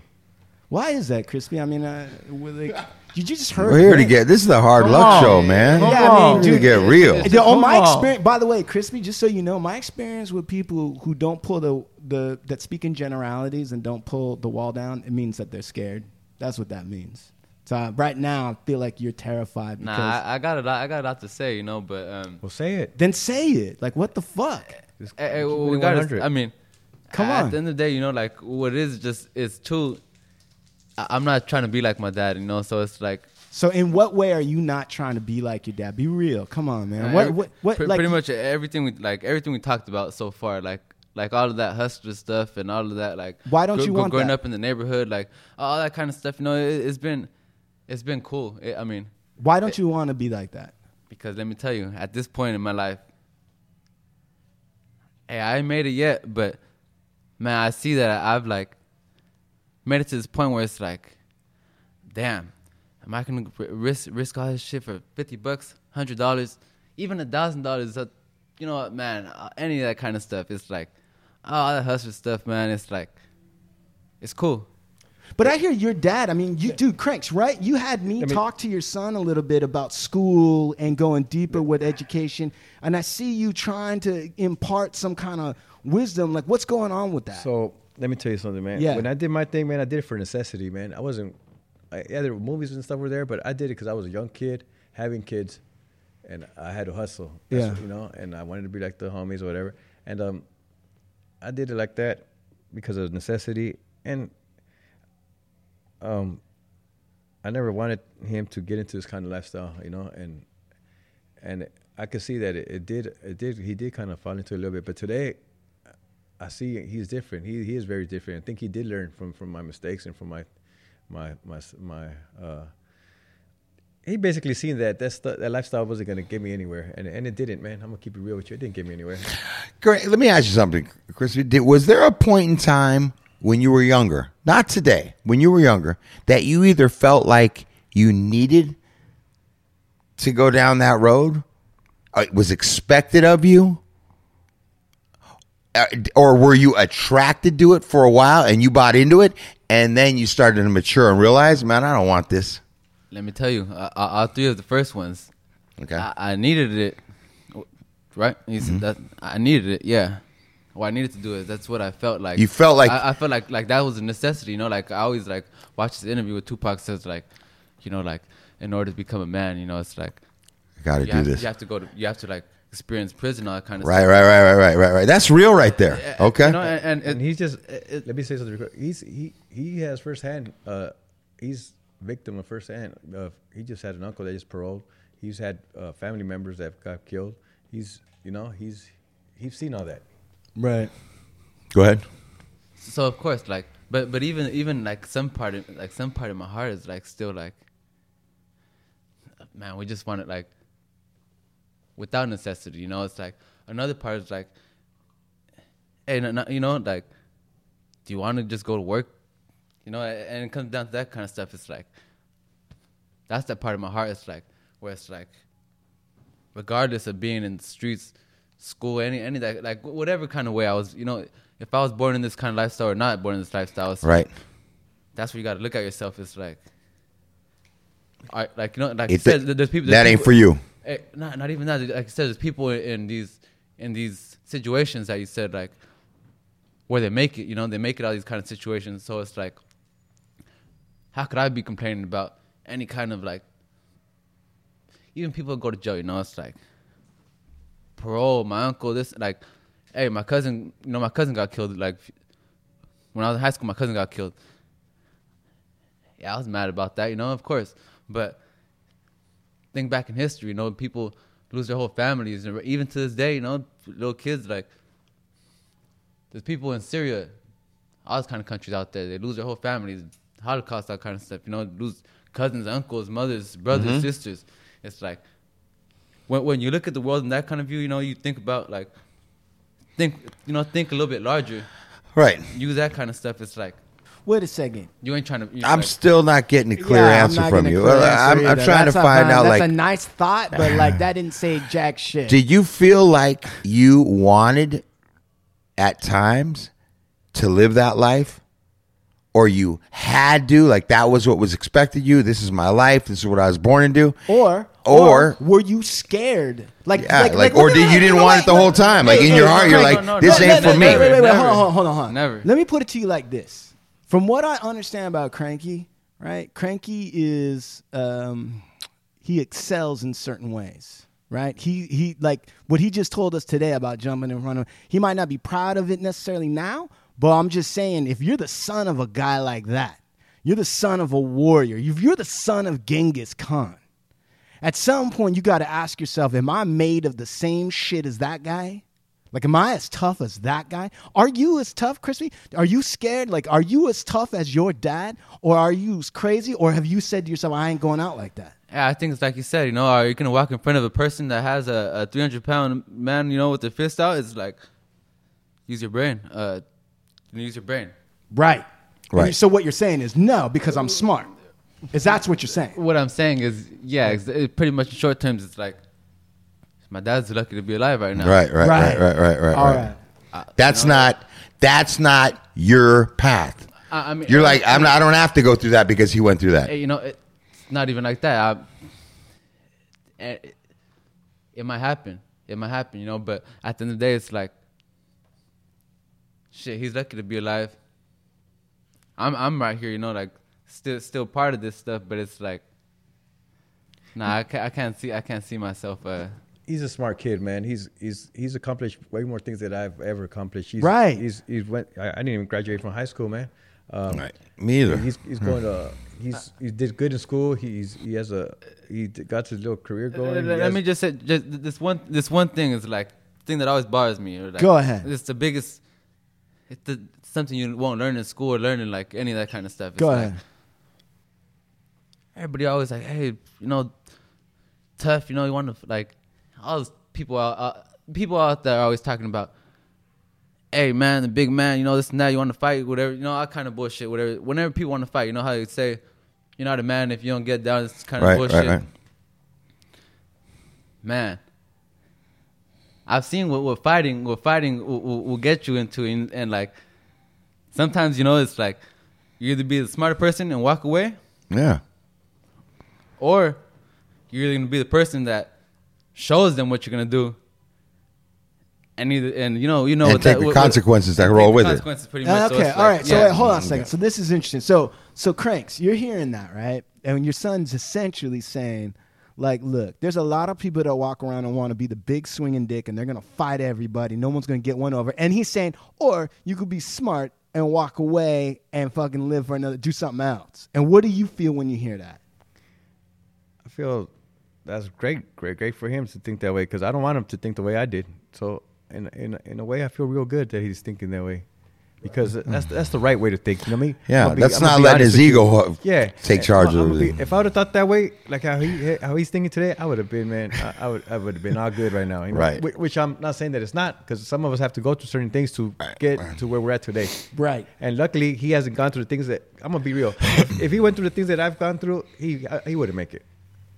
What do you feel when you hear that crispy note? Because Oh. Uh, that's got to hurt your balls a little bit. No, right? I'm, I'm talking about like prison stuff and jail stuff. Not No, stuff no, that I'm proud of. You no, know no, what I mean? no, But no, I'm saying no, that- no, no. Let's let's be because listen. And it was my- different times too. So- Listen, listen. Well, let's just get these issues. Yeah, out. you guys- said it. Let it go. Let's, these are man Yeah, issues. yeah. And you know what, man? You might be right. You might be right. So, what do you feel, Chris, when your dad's like, look, this guy right here, he's a smart kid, and I love what he's about because he's saying the right thing, and I wish I could have done that. But the things that I went through, he wouldn't have survived that. How does that feel? It's pretty interesting, you know, but uh, I, I mean, at at the end of the day, I think your, your brain is gonna get you way further. Like, That's Yeah. true. your, Yeah, that's your- true. your- Yeah, it your is, brain, bro. will- That's your true. brain will get you out of the out of those. Yes, you it know, will. like, Yes, it will. will get you through that situation. You know, at the end of the day, it's like, hey, you could be the 350 pound, five percent, you know, whatever, like, but sitting in the jail cell. Yeah, right, right, right, right. That's right, right, true. right. And, and It's the what's, truth. and what's Yeah. gonna happen? Like That's true. Yeah. After a couple, you know, you shit, you might want to kill yourself. Right. And that's you know, some people it's like, man, you got to use a, you got to pretty much use like your brain Yeah. to get through them situations. When I was talking about all that fighting and all kind of stuff like that, Yeah, I. I wasn't saying you know about getting fights or none of that, but I'm just saying like at the end of the day, it's like you got to know sometimes like When to say no. Eh, not, not even when to say no. It's like you got to know pretty much if you're gonna walk out there, walk out there, you know, like tough macho man. If you're gonna be quiet and you know, like make, make your own move, you know, come back Accept or something like that. nah, Right. you know, something like that. And let me ask you a question: Do you you ever when's the, do you argue with Cranks? Like, do you say like do you guys are driving around and Cranks is like, look, man, I want you to get all the time, man. Yeah, how do you guys argue? What's your argument style like? I'm I'm kind of keep curious. it real. We, yeah, we've uh, we've gotten into it before. Not that you know, and he could tell you. He- we drive, we drive, we drive different cars, but you know, what, like, like uh, on the way over here, come on. hey, you know, he, he might, he might not like my style of driving, or might not like my little activities Hey, what's on wrong, the road. what's you wrong know, with like hey, what's wrong with might- the way he drive? I, Come on. I'm gonna be real with you, man. He's, he's over there smoking a bowl, and he's driving. He's looking down. He has the music all out. And there's a car right like like two feet in front of us, probably less. And uh, he's blowing that fucking shit out in the in the car and shit. I'm like, what the fuck am I? And like, I'm sober today, so I'm like, man, this uh, I'm about to get fucking high as a motherfucking kite right now, you know. So Yeah. I mean, Man. let's be real. I mean, let's keep it real. He's we've got into it before, you know. He's we've got into it, and he's he's even pulled out a knife on me before, you know. Hmm. you know, I don't even call that, but I don't recall nah, it. nah, but- but it How big? How big was the knife? How big was We'll the knife? we'll talk How big about was it. the No, it's knife? true. It's How, how true. big was the knife? I don't know. Ask him. I don't know if he remembers. Man, it's Was not, it a butterfly knife? Man, it's not like the one that I had right now. That's that's that's that's the truth. Anyways, but you know what? I've done. I, you know what? I did that to my father too, though. That's interesting. I did that to my father. I, I, I- I could sit here and honestly sit there and say that I I went through through blows at my dad before, man, and um, and I, I've I told you, man, I've I've done that to my dad too, man, and um, I'm reaping what I sow. I guess, right? Right, I'm yeah. um, luckily, he's a good kid, and he hasn't it hasn't been that bad. But I, I put my family through a lot of uh, bad situations, man, and luckily, man, my family's been through with me bad and through good, man. I, What are you What are you identifying here, Steve? Your listeners back and forth. It's gotten a little bit more real between uh, cranks and crispy notes. So what are you what are you, what are you observing here? I just, I, I you know, I, I, I want to, you know, it's interesting because there's a different dynamic between them and me and Vincent, but at the same time, it's just, it's just a trip, man. I think, uh, you know, I- it's two things. I think both these guys, I think both of them are sharper Right. in many ways than Right. me and Cranky. Um, and I also, you know, there's an old story, man. There's an old story, and I've told this before a few times. There's an old story of these old mobsters, right? Old mobsters that came over from Sicily, and they were pro- broken poor. They had nothing, man. And these guys got to New York, right? They got to the East Coast. And these guys had to do some fucked up, grimy, dirty shit. And they they came up through the ranks, man. And they ended up, you know, after 20 years in the game, 30 years in the game, these guys were like bosses. Fine suits and they had made money bootlegging, like a lot of dirt they did. But they had these kids. They had these young, you know, they had sons right. and their sons were kind of built born into this life of having things the sons didn't ha- come from a dirt floor they didn't have to do these things right? Right. and so as the fathers get older they're trying to either hand their sons off this business or bring them into this life Yeah. and all the old bosses are looking around saying what's the matter with this fucking kid man Yeah. he doesn't know how to run numbers. You got to, you know, and it's because the sons didn't have to grow up like the fathers, right? Right. And I feel like, you know, these, I don't feel like they, that, you know, they're smart enough to know you don't have to go to prison. You don't have to fucking, you don't have to do all this shit, man. A lot of ego, macho shit that we maybe had bought into. I believe that this generation's, these guys are a little bit smarter. Like, well, that, you know, I remember Vincent saying to me a long time ago, I don't want to go to prison. I like, you know, I like my freedom too much or Right. whatever it was. It was like, it was like, of course, because you're fucking normal. Like, I don't know what I was thinking, Right. but I felt like I needed to go to prison. Like that was, but uh, I just think there's different things. I think uh, you know, I in many ways, I think that you know, to be keeping it real, I think uh, Anthony in many ways is like, you know what, I'm smarter than that guy. He didn't buy the lie. Right, Right. I'm smarter than that guy. I mean, uh, Right. know, why would I do that? It doesn't, you know. Right. Um, the the re- the reason why I'm asking is because is because it's so strange, Crispy. But I see a lot of your dad in you, and I know I'm not the only person that said that to you, right? But then, like you said, and but there's also, dude, I don't know what it is, but in you, I also see another dude. I see somebody, a slight, a, a different guy, and I, I'm gonna say this. It seems like a, um, a, I don't mean this in a weak way, but it seems like a sensitive guy in a sense. That's like the the artistic side. I can kind of see that also in you, and I see like right now to a certain extent, you are First of all, you're like, what the fuck? We're on a. I'm gonna lay out all my shit on a fucking shot. I don't even know who's listening to this thing.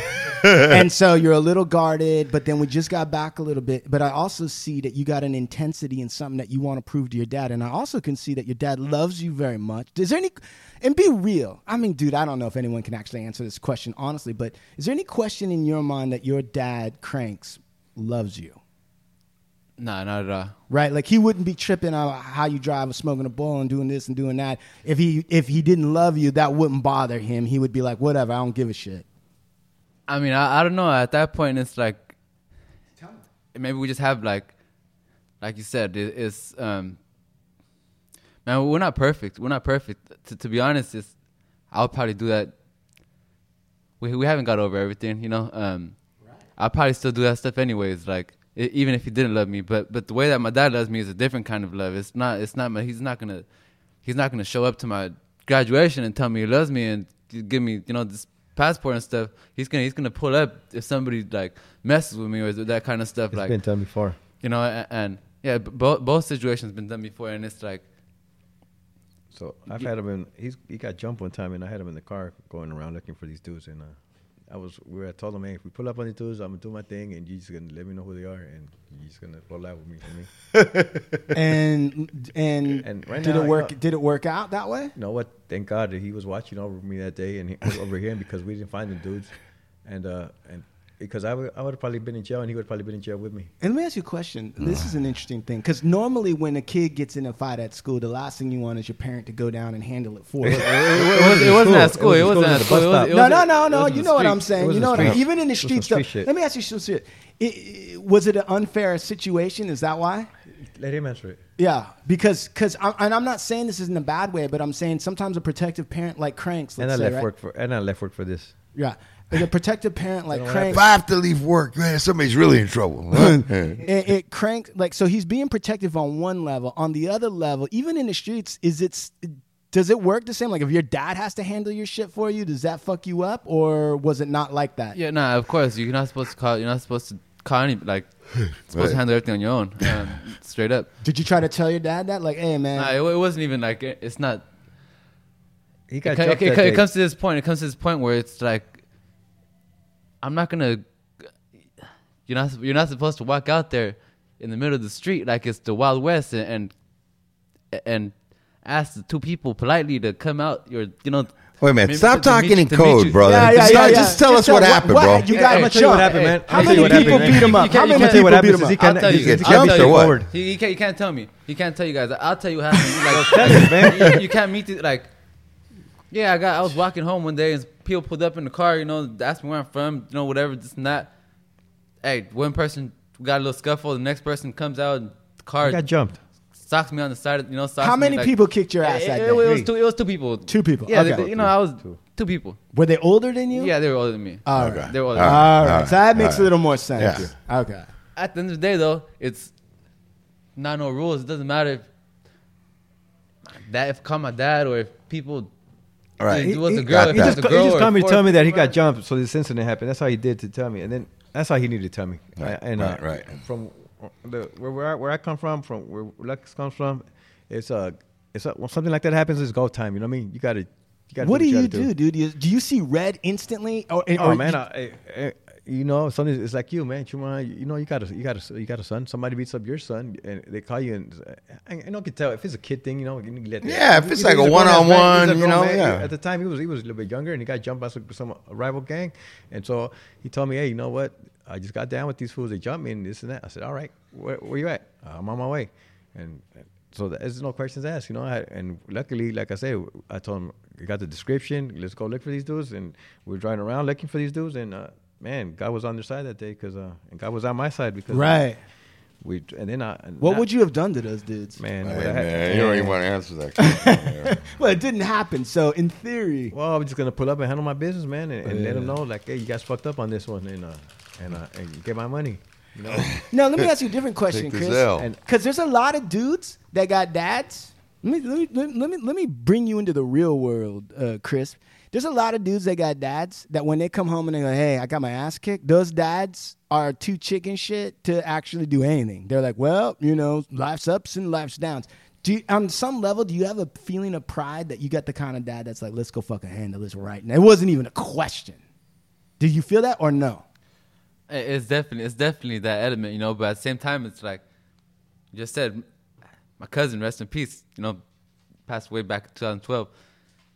We had all people, my dad, cousins, you know, all, all my family pretty much from the hood. Yeah. and it's like, hey, you got beat up, you know, once or twice. Not like That's part of it. it's part of it. But at the end of the day, I told him like, "Hey, damn, my bad. You know, I know these people were your cousins and like and that kind of shit. But like, you're not supposed to be. You're not supposed to be telling anybody that. I mean, eh, you you might feel more pride going out like on your own. To be honest, Right. Do you feel like your dad uh, was too much too much of a protector for you? Like, do you feel like he was around too much? You feel like you live in his shadow? nah, um, nah. There, there's been times like, of course, it definitely helps to um, you know, ha- have this have this history, have this weight, and all that kind of stuff. But at the end of the day, it's like I, I've had to go through my own little things and this and that. But nah, I mean, it definitely doesn't hurt to, to you know be be like he, he gets a pass, man, because of of, of, of the, the history in the neighborhood. You know what I mean? Yeah. Yeah, Because let's I'm proud real. that I'ma- I I'ma know you, it real. Cranks. I'm gonna keep Like, it real, I- man. I'm- he gets a I'm- pass, and it's not only me. It's not only me. I'm gonna keep it real with you. I got cousins from my neighborhood, uh, wicked, clever. I got another older cousin. not Yeah, old. that's what I was trying to say, a- too. I got a, uh, you know what I mean? And I got, and I'm gonna be real with you, man. My cousins, uh, you know they, they've done their fair share of dirt, you know, and uh, so he gets, he definitely gets a, a, big pass, man. You know that. But you know, I got a question but- about that. But he, but he, he's done his thing too. You know what I mean? I can't take that away from him. You know, he's he's he made a name for himself. Dude, he pulled a knife on the fucking great cranks. That takes a lot of balls. Hey, And you know when he pulled that knife out, I told him, man, I wasn't in my right state of mind that day, and I told him, you know what, do me a fucking favor, man, and, ta- and do what you got to do, man. Did you stab your dad, dude? You, I don't even remember this. But I got a question because I got a question, and I, and this question is not only for for you cranks, but, uh, or for you Anthony, but because I've heard my son even say stuff like that, and that's like, do you feel at some point in time that this shadow of your dad, you needed to get out and make your own life, like you want to get out from under this shadow? I mean, I think that's um, that's definitely why I like gotta keep making all this music and all that kind of stuff. And I- doing I- you. yeah, doing me. I mean, and like, at And the it looks I- different. No, at the end of the day, I mean, I feel like I've been doing that. You know, this whole shadow Right. kind of thing is like, you know, maybe if it was just my dad, like you're saying, maybe it's just my dad and this and that, but um, It's more than like- that. It's more than that. I mean, it's more than that. Like, um, man, I've had, I've had this little, I've had, I, I've known like all this pretty much the life that I've known since like I was born. So it's like, man, I got my own shadow to like, my, I got my own shadow to feel. I got my own. spot to Yeah, of feel. So course. it's like, yeah, and, and even that's that's more important to me. Like, Of th- that's more what people are looking at. More people aren't looking like, oh, that's Crank's son. You know, he got to do this, do that. Right, They're looking right. at me like, that's Of course, that- man. That's, that's of course. From, or that's the homie that He's made a name for himself. right, right, right. That's the homie from grew my out- he block grew right out of here. the shadow. that. Right, So it's like right. that's the homie from that. That's that's the little homie that's been right down the block since we were a little kid, or you know that that I seen him grow up. So it's like people expect like But did you have it in your head like I don't I want to be my own man. I don't want that. It's there, but I, I, I need to, I need to carve out my own piece of life. And let me tell you, like, that's what I'm going to school for, and that's like all that kind of stuff. But um, and we, I'd be sitting here lying if you know if I didn't tell you that the struggle's not like, if the struggle's not always there, you know, to to break out of like this whole little mold that's you know, Right, that's right, set. right, right. That's what I Hey, was Cranks, at. Cranks, man? like um, like about a month ago, Yes, maybe it was down at the Pico Youth Center. yes. Uh, you want you introduced me to your son, and you said, "Why don't you talk to him about school?" Why did you do that? In my family, man, I'm the I'm the black sheep of the family, man. I got sisters that I got a sister that's a lawyer. I got another sister, a social worker. I got a, a brother. He's he went to the service. I got a I got cousins that are doctors. I got other family members that are at school. You know, um, the reason why I told you is because uh, they've told him stuff. You know, they've told him stuff, and I don't think he bothers listening to other, to people in the house. You know what I mean? And um, the reason why I told you is because I'm looking at you as a successful lawyer, as somebody that's right here with us, and how do I look like? It, it goes back to, to back then too, man. How do I look like telling this kid not to be gang banging and not to be doing this, not to be doing that? If I'm, if I, I'm not a lawyer, bro. I don't. I never went to UCLA. I never went to any kind of school. I can't tell him. Well, I, like I said, I barely finished high school. I, I, I didn't even finish high school. I got kicked out of every school in Santa Monica, man, since the fifth grade. How do I look like telling this kid, "Hey, man, you got to go to school. You got." I don't know nothing about school. You know what I mean? You know really what, don't. man? To me, that when I hear you say it like that, to me that takes real courage, because you are recognizing like, okay, I got a deficit in a certain area, and I don't have the necessarily the credibility to tell him. I want him to do better than I did, and I can't tell him because I didn't do it myself. So I'm gonna go to somebody else and say, hey. And a lot of men won't do shit like that, and so Chris. Like when you hear your dad say that, like, do you feel what what comes up for you? I mean, I've been thinking this. At the end of the day, like,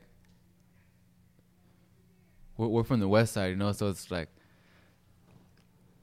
I think, like, that, that, that right there is just a blessing on its own. So it's like, man, I have, I have this kind of structure, you know, like this kind of, not even just for my family, you know, like, we come from, you know, we come from from like it's a little neighborhood and this and that.